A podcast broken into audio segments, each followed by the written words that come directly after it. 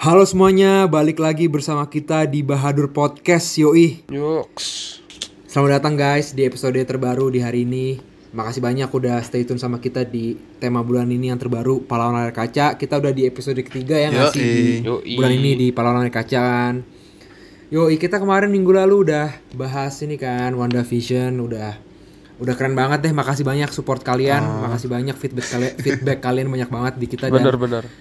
kayak gua lu keren banget deh teman-teman. Makasih banyak ya. Ah, kita lanjut langsung lanjut dong. Meskipun udah vision hype tetap aja kita harus langsung bahas-bahas lagi yang lain-lain gitu ya. Yoi. sebelum kita sebutin eh, film kita atau beberapa film beberapa film yang bakal kita bahas hari ini sebutin tagline kita dulu bro. Yoi.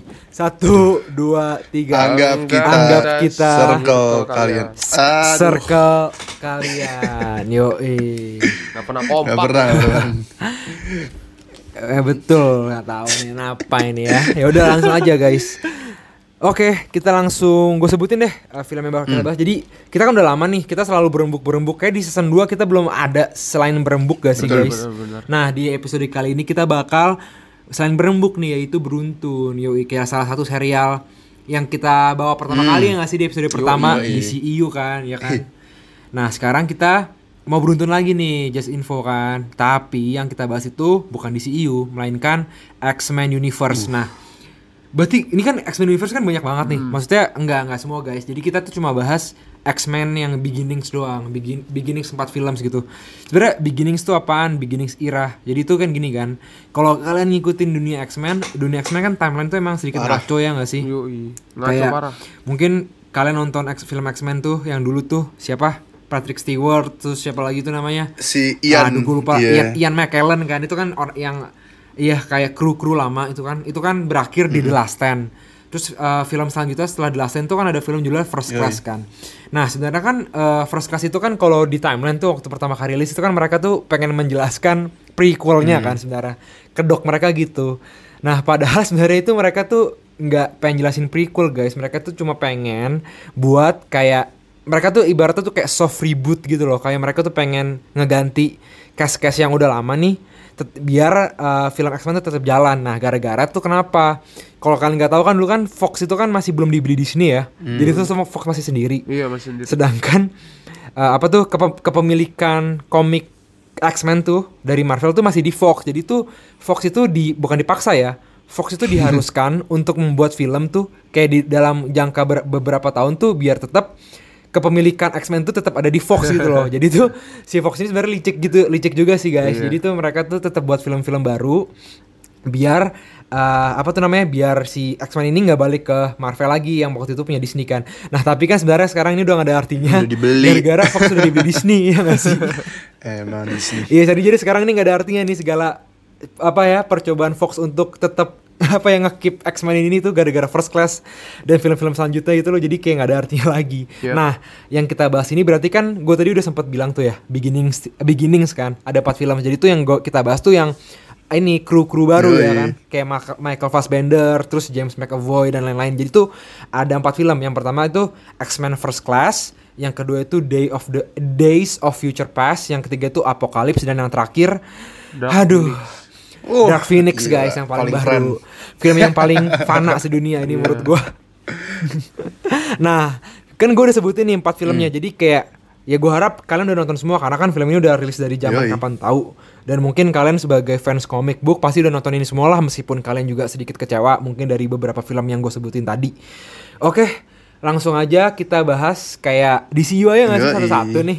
Terus habis itu kita gabungin aja ntar di akhir ya Yaudah, gue sebagai host nih, gue jelasin aja ya X-Men First Class ya. Nanti kita bahas plus minus bentar, langsung kita kayak skip-skip ke film-film Gas. selanjutnya. Yoi. Jadi itu X-Men First Class ini rilis di tahun 2011 ya kan. Iya.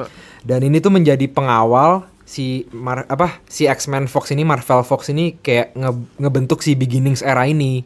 Jadi 2011 film ini diluncurin di bioskop terdekat Anda kan. Nah, eh, X-Men First Class ini ngejelasin ya balik lagi kan kita kan eh, terakhir tuh The Last Stand ya. The Last Stand tuh kan ngejelasin ya udah ceritanya udah tamat tapi X-Men First Class itu ngejelasin wak- siapa namanya Profesor X dan si Magneto tuh waktu muda. Jadi itu kayak proses mereka tuh bisa ketemu gimana, proses mutant tuh bisa apa ya? Bisa dunia ini tuh tahu mutant tuh dari mana tuh dijelasin di first class.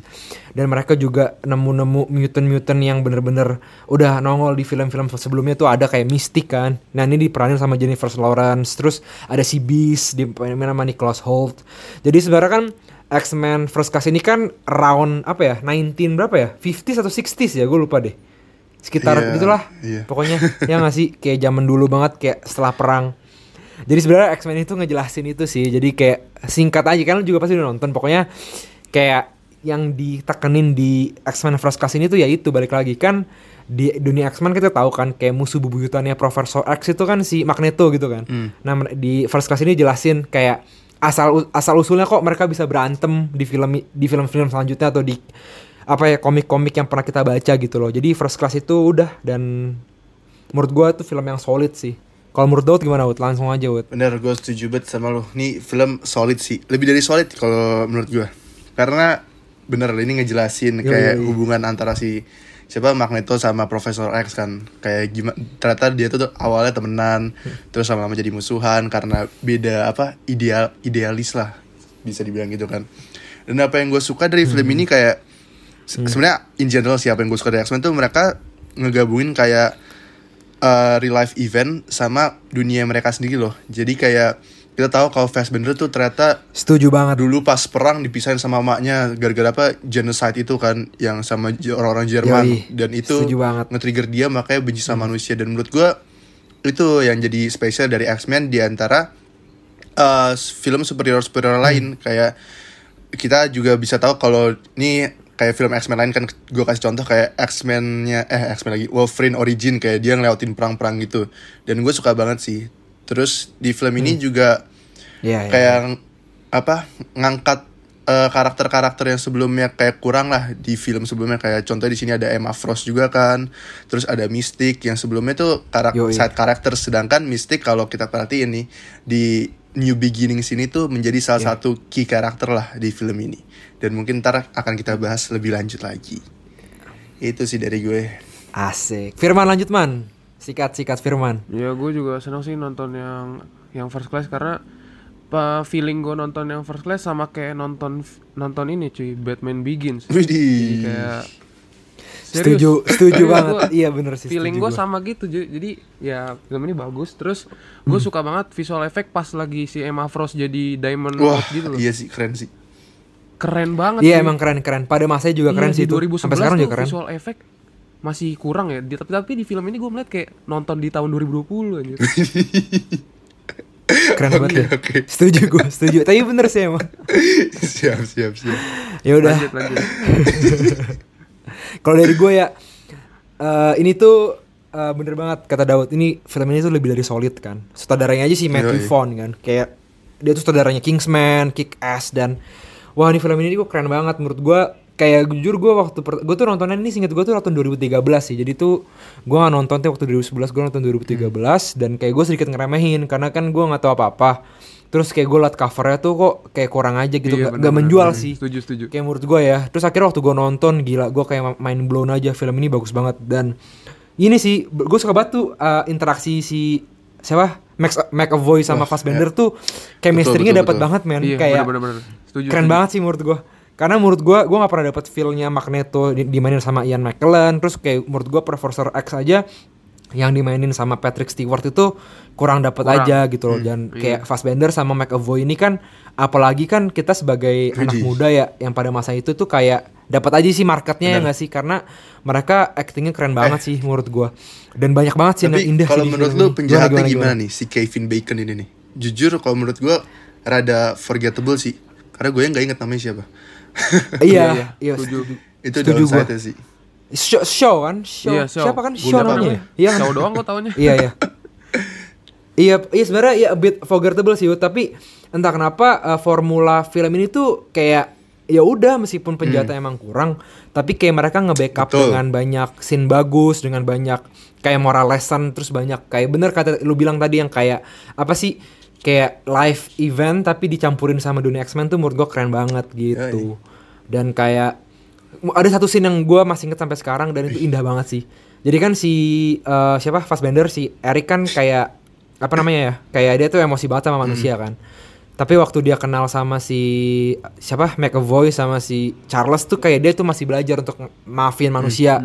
Terus ada scene kayak dia mikir selalu mikir kalau dia kalau misalkan dia kuat dia terus marah Oh, gitu iya. kan. Iya. tapi waktu itu di X-Men Mansion si Charles siapa namanya? Si Eric tuh disuruh mindahin Iya, iya, satelit iya, gitu iya. loh kayak satelit apa sih parabola gitu loh kan. dan akhirnya si Charles itu ngingetin kayak kenangan waktu sama ibunya yang Kenangan indah dan dia paling jadi indah lebih di- kuat di situ sih dan itu menurut gua scene indah banget sih men kan ada Iya, iya, lilin-lilin iya, gitu iya, kan iya. itu kayak wah gila Keren keren keren. First Class the best sih, salah satu yang the best sih, kayak salah satu sih menurut gua. Oke, kita First Class sudah kelar nih. Langsung aja Day of Future Past gitu. Gue jelasin lagi ya, secara singkat sebagai host. Jadi eh, X-Men First Class kan rilis tahun 2011 dan setelah itu sebenarnya ini nggak masuk di film yang kita bahas kan, tapi gue pengen jelasin aja du- 2013 itu ada The Wolverine yang kalau kalian inget tuh yang si Wolverine tuh di Hiroshima Nagasaki itu scene awalnya kan. Nah, tapi untuk selanjutnya di film Beginnings ini di Beginnings era X-Men itu ada film Days of Future Past. Jadi nah ini lagi nih sebenarnya cara liciknya Fox lagi menurut gua. Jadi sebenarnya film ini kan emang well received ya. Tapi kan balik lagi nih, dulu kan masih ada tuh bragging rights kayak Sony itu punyanya Sony, eh Sony punya Sony, Spider-Man punya Sony, terus X-Men sama ya Spider-Man punya Sony, terus X-Men tuh punyanya si Fox sama Fantastic Four. Jadi tuh mereka tuh masih berusaha untuk buat-buat film terus gitu loh. Dan yang seperti tadi gue bilang, kedok mereka tuh berhasil dan kedoknya itu makin kelihatan di of Future Past karena uh, gara-gara Day of Future Past itu mereka tuh menghapus semua film X-Men. X-Men dari yang nomor satu sampai The Last Stand tuh nggak ada artinya lagi guys. Jadi tuh mereka membuat timeline baru dengan film ini. Iya. dan itu tuh menurut gua cara yang licik. Tapi, Tapi entah berhasil kenapa sih. berhasil juga Berhasil, gitu. berhasil. jadi iya berhasil. Tapi itu se- sebenarnya licik sih. Tapi ya balik lagi gini gue jelasin ya. Jadi itu di Day of Future Past Nih ya, kalian bakal pusing soal timeline di sini karena emang timeline X-Men tuh udah hancur banget. Jadi tuh Rusak, cuy. di di of Future Past inti ceritanya gini. Jadi tuh di dunia X di timeline X-Men yang awal nih, yang core, yang si aktor-aktor tua itu, aktor-aktor kawakan, itu di masa depan dunia itu udah hancur gara-gara dunia itu udah dikuasai sama Sentinel kan. Nah, terus salah satunya salah sat, salah satu cuma satu-satunya cara untuk nyelamatin dunia itu si eh, ek- si apa tuh namanya X-Men kru X-Men yang waktu masa itu ngirim salah satu orang itu untuk balik ke masa lalu untuk Benerin. kayak ngebunuh si ngebunuh ngebunuh si Trust kan. Trust kan biang keroknya Iya. untuk ngebunuh itu jadi di- mereka tuh harus balik ke sana gitu loh. Dan akhirnya mereka memilih Wolverine si Hugh Jackman. Dan akhirnya gara-gara dia kembali ke masa lalu ketemulah sama uh, apa kru-kru X-Men yang baru si kru X-Men beginning era ini gitu loh. Dan akhirnya terjadilah encounter di situ kan. Nah di endingnya ya udah endingnya udah kelar dan akhirnya gara-gara film ini tuh jadi film X-Men itu ya jadi yang berarti ya cuma first class sama Day of, Day of Future Past pada tahun 2014 karena X-Men yang zaman-zaman dulu tuh udah dihapus timelinenya guys. Ini tuh bener-bener ngaco banget deh sebenarnya. udah rusak lah tapi yang gue kasih yang bisa gue kasih highlight film ini tuh bener-bener well received dan ini salah satu comic book yang terbaik sih juga karena iya, pada setuju, tahun itu setuju. tuh film ini tuh masuk top 10 sih top 10 best movie di tahun itu dan gue nggak bisa salahin si Fox itu licik ya tapi cara liciknya mereka tuh bagus, Bagus, gitu bagus. jadi gue suka banget gitu loh Daud gimana Daud menurut lo Daud? Ya menurut gue overall ini lebih solid daripada ini sih daripada apa Uh, first class sih. First class. Apalagi ya Oh, oke. lagi Oke, oke, ke oke. karakter di sini banyak karakter tambahan dan gue suka banget karakter Bishop yang dari komik tuh dan akhirnya ditunjukin di film ini gue hype parah sih ngeliatnya Hmm. even though apa bentar doang kan screen time dia tapi gue suka banget terus ide Hmm. mereka masukin apa milih karakter yang udah paling lovable lah untuk balik ke timeline lalu terus untuk ketemu karakter yang even more lovable yang bakal ntar kita bahas itu menurut gue genius sih dan karakter yang menurut, yang menurut gue yang kata gue lovable itu ini sih si Quicksilver wah menurut gue dia Iya, wah itu kacau. Oh itu iya the show man kayak Paling apalagi mantap. scene-nya yang pas dia lagi nyelamatin Betul, betul. si bapaknya di itu dapur kan? iya di dapur wah Di itu dapur itu. kece parah Hmm. sih lagunya sambil main kan terus semuanya slow mo itu Iya, itu iya. trend setting parah sih selain itu juga gue suka iya Evan Peters Yo, nih. Iya, Evan Peters. Siapa? Ralph Bonner Iya. Selain itu ceritanya juga bagus. Eh, nggak berantakan. Balik lagi chemistry-nya si Fassbender sama si siapa? Si James McAvoy masih dapat Terus di sini kayak lebih ngebahas lagi kan kenapa si Fassbender tuh pingin ngebunuh manusia karena emang di sini manusia juga bangke sih pak. Kayak mereka pingin ngebunuh semua mutant gitu kan. Dan di sini juga karakter mistik sekali lagi apa lagi-lagi jadi salah satu main key-nya karena mereka eh mistik kan ntar yang kayak penghubungnya lah antara si McAv- siapa? Si McAvoy sama si Fassbender kan. Dan itu gue suka banget sih. Soalnya di film ini nih si Mystic masih belum overuse nih. Nah nanti nih di film berikutnya baru gue cecer si Mystic nih Oke oke. Firman siapa teman? Ya gue setuju banget sama Dot ya emang. Menurut gue ini dari empat film kita bahas yang paling bagus sih itu sih of Future Past dari se- jalan cerita semuanya bagus banget. Di Oke, sini oke. kelihatan banget kalau eh, Fox ini nggak nunjukin eh, dari visual effect yang bagus tapi dari jalan cerita juga tetap oke. Dari karakter-karakter tambahan yang muncul dari yang kita nggak tahu ya mungkin kayak orang banyak yang nggak tahu tiba-tiba ada nih karakter gitu kayak tapi bagus gitu dia ngebawainnya Terus di sini gue mau kasih fun fact kalau misalnya itu eh, ini guys eh, kostumnya si Mystic itu tuh eh, untuk make ini tuh butuh waktu 8 jam cuy untuk ngerias sama makainya. Gila nggak? Effortnya bagus ya. banget cuy, gokil. Capek itu sih. niat sih Iya, pak cuy. Iya gokil kalau gokil. sekarang kan semua udah CGI CGI kan Iya bener-bener. sedangkan dia masih Iya, kayak makanya. pakai Iya semua CGI semua kayak Black Panther kan. Aduh kocak dah. Iyo, i. Aduh, aduh. Ya Lanjut, lanjut, deh ke gue ya. Emang sih setuju banget. Kayak gue nggak tahu ya gue tuh sedikit ngeremehin sih awalnya. Kayak ini tahun itu 2014 tuh gue kelas 8 gak sih? Kita kelas 8 gue tuh awalnya sedikit ngeremehin. Kayak wah ini bakal hancur nih kalau nggak tahu gue. ini bakal hancur. Karena ini chaos banget cuy ini kan kayak ibaratnya kayak Avenger-nya gitu gak sih? Avenger-nya X-Men Fox Universe Yes, gitu iya, loh. ketemu setuju, ya. karena kita dapat ngelihat apa kita ngelihat kayak ensemble yang zaman dulu sama ensemble yang zaman sekarang. Terus gue masih tepuk tangan sih sama Bryan Singer dan semua scriptwriter bisa ngebuat film ini sebagus itu. Gue tepuk tangan sih keren banget dah. Kayak masalahnya gimana ya? Kayak nggak awalnya kan or- orang-orang udah ngira nggak bisa udah ngira ya gara-gara The Last Stand ya. Meskipun first class bagus tapi orang-orang tuh udah ngira kayak X-Men Universe udah mati gitu loh. Terus gara-gara film ini tuh di revive gitu. Gila banget sih men. Ini tepuk tangan sih gue gara-gara menurut gue salah satu sampai eh Ex Machina salah satu film ensemble superhero yang berhasil Iya, gitu. setuju. Kayak kayak up there lah gitu loh menurut gua sa- hampir sama mi- mirip-mirip kayak Avengers yang pertama tuh. Itu kayak menurut gua salah satu berhasil Iya banget. sih, bener-bener. Dan scene favorit gua lagi tuh waktu ini sih. Yang angkat stadion ya? Eh, ini sih ya. Oh enggak, itu itu itu keren Oh, man. bukan Tapi kalau scene favorit gue tuh waktu si eh, siapa namanya si Charles muda ngomong ke Charles yang tua oh itu iya itu kayak iya wow. iya iya iya Iya, anjir. Iya, Oh, iya. juga ya. itu sedih cuy. Itu tears man. Itu kayak sih. itu ref- refleksi diri lu aja gitu loh. Terus kayak gara-gara sini tuh sih kayak jadi ngehancurin gap yang kita bilang tadi Betul, tuh yang betul, soal timeline error. Tapi tetap error juga sih timelinenya. Tapi kayak kehadiran siapa ya? James Mac- James McAvoy sama Patrick Stewart di satu frame tuh kayak gokil sih menurut Iya, gua. setuju, setuju, setuju. keren aja dan Kece juga. The Future Past itu salah satu one of the best deh. One of the best comic book movie of all time sih men. Keren banget. banget. dah gak ada yang gak ada yang ngira itu bagus men masalahnya. Keren Peter banget juga bagus banget pak. Tapi ya balik lagi gara-gara wah gila sih. Iya tapi sebenarnya gini Ut, kalau lu perhatiin ya sebenarnya Peter Dinklage itu kan si Trust Iya. itu kan. Sedangkan di The Last Stand itu Trustnya tuh or- orangnya berbeda gitu Iya loh sih. terus kayak ini gara-gara oh ya minusnya juga gara-gara film ini tuh itulah yang gue bilang tadi nanti nih di film-film selanjutnya bakal hancur timelinenya gitu loh Iya, benar. Oke, The Future Past sudah kelar karena itu film yang solid sih, nggak perlu dibahas banyak gitu ya. Oke, langsung aja kita ke film selanjutnya nih. Sebenarnya film ini kayak ya so-so lah, kayak nggak tau lah. Aja. Kayak orang gimana sih pendapatnya nanti kita bahas nih. film selanjutnya tuh X-Men Apocalypse ya kan. Yo Jadi itu film ini tuh bener-bener ngelanjutin film Day of the Future Past gitu kan. Nah, ini tuh di sini tuh terkuak fakta bahwa mutant pertama itu bukan yang di first class guys, bukan yang ternyata mutant pertama itu udah, udah dari zaman Musa Yoi. cuy, zaman, zaman Mesir. Mengadi-ngadi emang. ya itu sih, ya itu sih Apokalips si Esa Banur gitu kan. Esa Banur. Terus kayak ya udah film ini tuh kayak si siapa tuh Apokalips tuh kayak ra- raise from the dead kan kayak nggak ada alasan tiba-tiba dia bangun terus akhirnya jadi penjahat. Intinya bener-bener gitu doang sih. Terus tiba-tiba banyak karakter-karakter baru yang gak jelas kayak ini penyakit sih menurut gua. Dan akhirnya ya udah X-Men yang beginnings era menyelamatkan save the day. Itu doang. Inti jadi cerita film ini sih menurut iya gua. sih pak.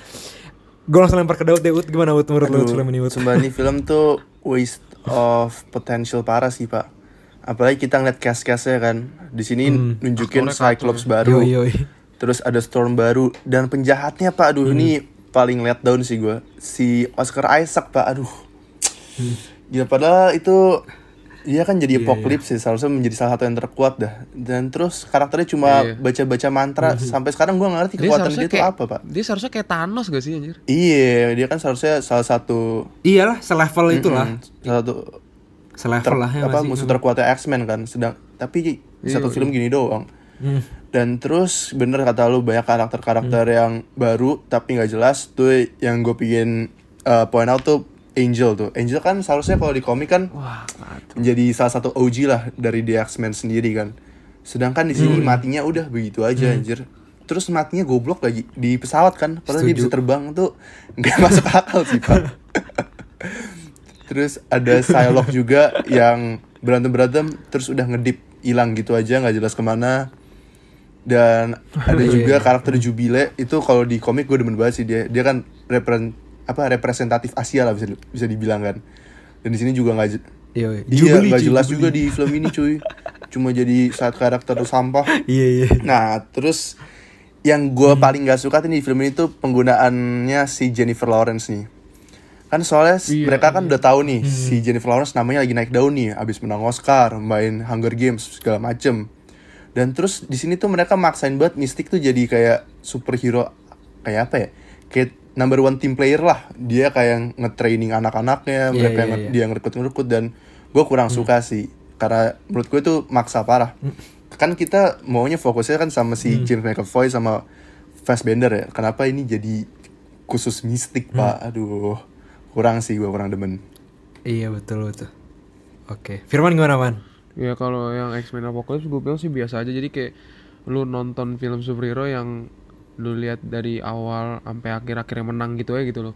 Kayak biasa aja menurut gue. Kayak dari segi Kayak blend gitu aja, Pak. Iya, kayak datar gitu, Setuju, datar. setuju. Tapi nggak jelek, tapi tapi datar. Terus di sini gue gue setuju banget sama Daud di mana dia nge-waste nge-waste ini sih case-case-nya gitu. Kayak kayak siapa ya? Kayak si ini langsung mati kan si Angel. Iya, Angel langsung Padahal mati. bisa dijad bisa dijadiin aset padahal itu bagus. Drummernya Bohemian cuy. Yoi. Yoi. aduh, aduh. Itu aja. Aduh, males ya. Iya sih, gue lanjutin ya. Lanjut, lanjut. Iya yang soal Angel juga Angel di waste di The Last Stand kan Di waste lagi cuy di Apocalypse Iya, cuy men. Gila Aduh. sih bro banget cuy. Itu kayak Itu crime banget. Tapi gimana ya? Soal film ini tuh gini men. Kalau gue pribadi ya Ini gue tahu nih film ini kurs banget Tapi entah kenapa di gue tuh ya udah gitu loh. Kayak gue gak marah Gue gak semarah nonton The Last Stand. The Last Stand kan sampis banget ya. Gak tahu parah banget dah menurut gue Tapi Apocalypse tuh masih bisa gue telan lah. Karena tuh waktu itu tuh gue tuh nontonnya kan bioskop dan sebelum gue nonton tuh gue udah tahu gue udah udah lihat review-reviewnya kan kayak udah sampah terus kayak akhirnya ekspektasi gue tuh udah gue rendahin serendah rendahnya dan akhirnya gue waktu gue nonton film ini di bioskop ya udah. Gue nonton tuh ya oke dengan ya. ekspektasi nol. Ya bener kata Firman tadi ini film superhero biasa sebenarnya kayak entertainment aja nggak Iya, sih men? kayak balik lagi. Terus tapi ada satu poin plus sih yang gua suka dari Apocalypse tuh yang soal kostum sih. Oh men. iya, Pak. Oh iya. Kostum-kostumnya tuh Kostumnya bener-bener bener, komik bener. komik akurat Iya, banget. bener, bener, bener. Iya, apalagi waktu scene terakhir tuh, yang waktu scene Eh. tiba-tiba kan kayak mereka udah ensemble kan, kayak X-Men X-Men muda kan. Itu mereka pakai kostum yang kayak komik Iya, akurat iya, gitu itu loh, keren yang bener-bener warnanya tuh Iya, iya, bener-bener setuju. pop color. Eh, tapi gue mau ini Dan itu gue suka banget liat itu. mau apa ya tapi Apa, gua yang yang keren tuh yang bagian si Angelnya pas di upgrade sayapnya gitu Iya, jadi jadi Archangel kan dia berubah. Itu keren iya sih, jadi Pak. Archangel keren Iya iya, jadi besi gitu kan. Iya. Iya jadi besi ya. Eh, tapi gue tuh paling sayangin tuh ini keren, pak keren. Lu inget gak yang scene si Magneto marah Terus si siapa sih namanya Si Quicksilvernya ngedatengin Tuh gue kira Quicksilver bakal bilang loh Iya, iya. Kayak dia tuh anaknya Ternyata enggak anjir. Iya. Dia tuh sangat itu disayangkan sih. ngangkat ekspektasi banget sih. Iya, Pak. lu kira bakal begini tau-tau jadi kayak Iya. gini. Ditis parah. Iya cuy juga ada meme ini kan yang tadi gue nyambungin Daud kan Apocalypse kan yang main si Oscar Isaac. Heeh. kan aktor keren ya. Tapi minusnya ini cuy di tinggi badan. Jadi tuh Oh ada iya, satu scene bener. si Apocalypse tuh lebih pendek daripada si Storm iya, cuy. Iya. Itu kocak banget. Jadi tuh kayak sampai jadi meme gitu. Jadi tuh X-Men Apocalypse tuh gara-gara penjahatnya udah pendek. Terus dia lebih tinggi si Storm daripada si Apocalypse. Kocak aja gitu gue liatnya. Iya gitu loh. Sebenarnya S- Ada scene cringe juga tuh yang waktu James McAvoy Jadi botak ya? kepalanya rambutnya rontok tuh, aduh kocak banget. iya. aduh aduh Aduh. Iya iya, aduh kocak banget dah. Tapi X-Men Apocalypse ya udah sih Oke kayak lah masih. Ya lu nggak Kayak marah aja sih gitu. akan film ini tapi ya udah lu bakal lupain juga tapi ya gue kalau nonton lagi ya nggak apa-apa karena gue nonton sebagai fun-fun aja Hmm, gitu ya nggak sih lanjut deh ke film selanjutnya jadi kan ini kan di tahun 2016 ya dan selanjutnya itu di dunia Fox Universe X-Men tuh film selanjutnya tuh ada Deadpool Deadpool 2 nah sebenarnya ini nggak ada hubungannya sama uh, pembahasan di podcast kita tapi gue cuma mau mention gara-gara Deadpool 2 itu timeline X-Men tuh bener-bener fana banget men. Karena di scene Deadpool, di scene Deadpool 2 tuh ada scene di mana kan Deadpool kan di masa sekarang ya di present day. Terus tiba-tiba ada scene waktu si Deadpool itu ke X-Men Mansion tiba-tiba waktu ditunjukin mukanya ada kayak cameo dikit-dikit yang nongol tuh malah orang-orang X-Men yang di Apokalips gitu kan. Iya. Padahal kan yang seharusnya nongol tuh orang-orang yang aktor-aktor lama yang Patrick Stewart dan kawan-kawan gitu loh. Tapi kok yang nongol malah si Evan Peters dan lain-lain dan itu benar-benar ngerusak timeline dan gara-gara Deadpool 2 ini ya udah sebenarnya film X-Men itu bukan gara buka- udah nggak ada artinya timeline itulah benar-benar Ya kagak ada udah, artinya nggak lagi benar-benar gitu deh. iya. Dan gara-gara mental kita yang udah nggak suka nih, eh bukan nggak suka ya, gara-gara timelinenya udah hancur gini ya udah film terakhir nih yang benar-benar sangat mengecewakan sih menurut gua. Hmm. Yang film sisaan sih menurut gua, yaitu X-Men Dark Phoenix gitu di tahun 2019. Eh intinya gini, Dark Phoenix ya udah sebenarnya ini kan kayak reuse storyline ya, The Last Stand. The Last Stand juga ngomongin Dark Phoenix sebenarnya kalau secara nggak langsung ya. Kan juga ada Jean Grey ya kan pada masa itu. Ya udah X-Men Dark Phoenix ya ceritanya seputar itu ya si Jean Grey jadi jahat segala macam dan akhirnya ya udah X-Men menang dan save the day gitu. Yoi. Nah, ini gue ceritain eh, secara singkat aja sih. Sebenarnya film ini sih ini bener-bener kayak film yang ada di ibaratnya tuh kayak di rak gini-gini. Gue ceritain. Jadi tuh tahun 2018 akhir si siapa namanya Disney itu udah ngebeli Fox man. Gue jelasin nih. Kayak udah udah akuisisi lah. Kalau nggak salah tuh udah udah sekitar berapa udah udah sekitar 70% ke atas gitu loh. Nah, tapi kan X-Men Dark Phoenix ini kan kayak udah dibuat ya udah diproduksi gitu loh. Ya nggak Iya, ditunda-tunda terus kan Kayak jadinya ini. Udah jadi gitu loh. rilisnya ya gak sih Iya udah di delay delay delay gitu sebenarnya iya X-Men Dark Phoenix kan rilisnya kapan? Tapi baru rilis tuh 2019 gitu loh. Padahal tuh setahu gua X-Men Dark Phoenix tuh baru harusnya tuh udah, udah rilis tahun 2018 gitu men. Itu nggak salah di bulan Desember atau November gitu loh. Jadi sebenarnya film ini tuh dirilis di kalayak ramai itu bener-bener no point men. Karena X-Men Universe ini udah dibeli sama Disney dan gak ada poinnya untuk lanjutin lagi gitu loh. Dan lebih parahnya lagi kan sebenarnya kan Dark Phoenix ini kan menjadi uh, menjadi akhir lah akhir kita untuk berju apa ya kayak udah selamat tinggal di dunia X-Men Fox ini. Dan bener-bener kayak ngendinginnya itu kurang bagus aja sih menurut gua kayak bener-bener pointless banget man. Bener-bener film ini tuh kayak forgettable banget gitu loh apalagi adalah ntar gue bahasin terakhir yang menurut gua cringe gitu loh. Terus ya udahlah ut gue lempar ke lu aja. Bangke. Iya sih gue setuju. Nih film ini film sampah sih pak tapi menurut gua harusnya jadi tuh ceritanya nih seharusnya tuh penjahatnya si si Jessica Chastain tuh harusnya tuh scroll pak bukan alien alien gak jelas tapi gara-gara iya, ini Ali. oh gara-gara oke. bentrokan sama Captain Marvel nih dan udah dibeli sama Disney jadi nggak Oh, boleh iya, tuh iya. di, si X-Men ini make namanya Skrull makanya kan nggak jelas kan Iya. penjahatnya bisa shape shift shift shift Iya, tapi penjahatnya alien cuy. iya awalnya tuh man. Bisa ganti-ganti Iya, iya. gitu kan. Nah itu sangat disayangkan sih. Kalau menurut gua kalau misalkan Skrull kita bisa lebih relate lah sama ceritanya. Selain itu pas saatnya gue seneng di sini uh, mistiknya dibuat mati nggak tahu kenapa. Terus menurut gue actionnya keren sih di sini. Apalagi scene yang fast bender di kereta. Lu inget nggak? Yang tiba-tiba dia datang Oh, Wah, keren, keren, itu menurut keren. gua Iya, itu itu keren sih. plus side-nya parah sih selain itu udah sih ke menurut gue film ini blend-blendnya kayak apa eh storynya si siapa Jean Grey yang ketemu bapaknya juga emotionless menurut gue gue nggak bisa ngerasain apa-apa. Terus nggak ada karakter yang bener-bener pops out di sini. Terus hubungan Beast sama Jennifer Lawrence eh sama Jennifer Lawrence sama Mystic kayak menurut gue kurang aja gitu di film-film sebelumnya untuk digali. Makanya pas Mystic mati kita juga nggak ngerasain apa yang bisa dirasain sama karakter-karakter ini ya menurut gue itu aja sih iya iya Hmm. lanjut man lanjut Firman gimana man Kalau menurut gue di sini ya ya film ya bener sih film pak untuk dari empat film ini nih paling jelek yang ini lah Dari penggunaan Quicksilver aja dia dia cedera cuy. Cedera di sini terus gak dipakai lagi. Aduh, Oh iya ya. Iya iya iya. iya jadi Iya iya iya. karakter iya. banget cuy. Di awal dipakai, di pertengahan cedera kaki ya iya. Terus si Mystica mati, matinya Iya, dia apa? setuju gua. Ditusuk. Aduh. Ya begitu. Iya Pak. iya. Tapi menurut gue yang scene yang paling gue demen yang ini sih, yang si si Jean Grey nyamperin si Magneto. Menurut gue yang Magneto tuh udah punya tempat komunitas Oh, iya, iya. mutant Udah base sendiri camp gitu. ya? Itu gue suka sih. Iya, keren keren keren. Oh iya iya iya iya. Aduh aduh. Lanjut lanjut. Iya emang bener-bener Ya kalau dari gue ya bener. Dark Phoenix ini ya udah sebenarnya balik lagi nih. Gue juga tahu nih filmnya udah sam- bakal sampah kan. Terus akhirnya waktu gue nonton bioskop ya udah ekspektasi gue nol tapi waktu gue nonton ini bener-bener sampah banget men. Kayak lebih parah daripada Apocalypse gitu loh. Dan yang gue bilang tadi nih scene yang terakhir tuh aneh banget men. Tiba-tiba kan si Charles sama ini kan sama siapa? Si Oh, Eric kan main catur lagi iya, kan iya, iya, ikonik iya. lah mereka terus tiba-tiba mereka lihat lihat mereka lihat ke langit tiba-tiba ada jin gede. Ah, bukan jin gede ada ada burung cuy. Itu aneh banget. Dan itu scene terakhir yang kita dapet men di dunia X-Men yang terakhir. Dan ini bener-bener sampis banget. Bener-bener kayak udahlah kayak lu lupa aja sih ya udah kayak nggak peduli aja. Kayak dari segi ini deh simple dah. Dari segi posternya aja gua nggak menjual sih menurut gua. Poster Dark Phoenix di bioskop tuh aduh kayak kurang Selalu poster gitu X-Men tuh gak gua ya. pernah ada yang terus lu inget gak sih ga- Pos- iya iya poster makanya enggak ada lah man beberapa. Kayak The Future Past Day of Future Past masih oke lah. Tapi kayak Tapi nggak menurut gua dari segi posternya aja kurang. Iya. Oh iya, terus gue inget banget tuh. Dulu tuh ada rumor gini, men. Jadi tuh kan Disney kan udah nggak beli Fox. Terus kan Jean Grey kan kalau di komik kan sebenarnya kan karakter paling kuat salah satunya kan. Iya. Dan di- dan dan dia tuh juga bisa kayak shifting ke universe Betul, lain gitu bener, loh. bener.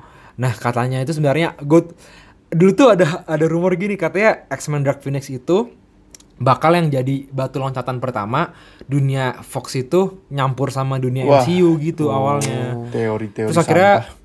Itu kayak ekspla- itu ya Teori sampah. Iya teori-teori sampah sebenarnya sih bener. Teori sampah. Padahal kan orang-orang juga tahu ya kalau film ini kan udah dibuat udah dibuat lama kan. Mereka udah ta- ini ta- mereka taruh film ini di shelf gitu dan akhirnya baru dikeluarin 2019.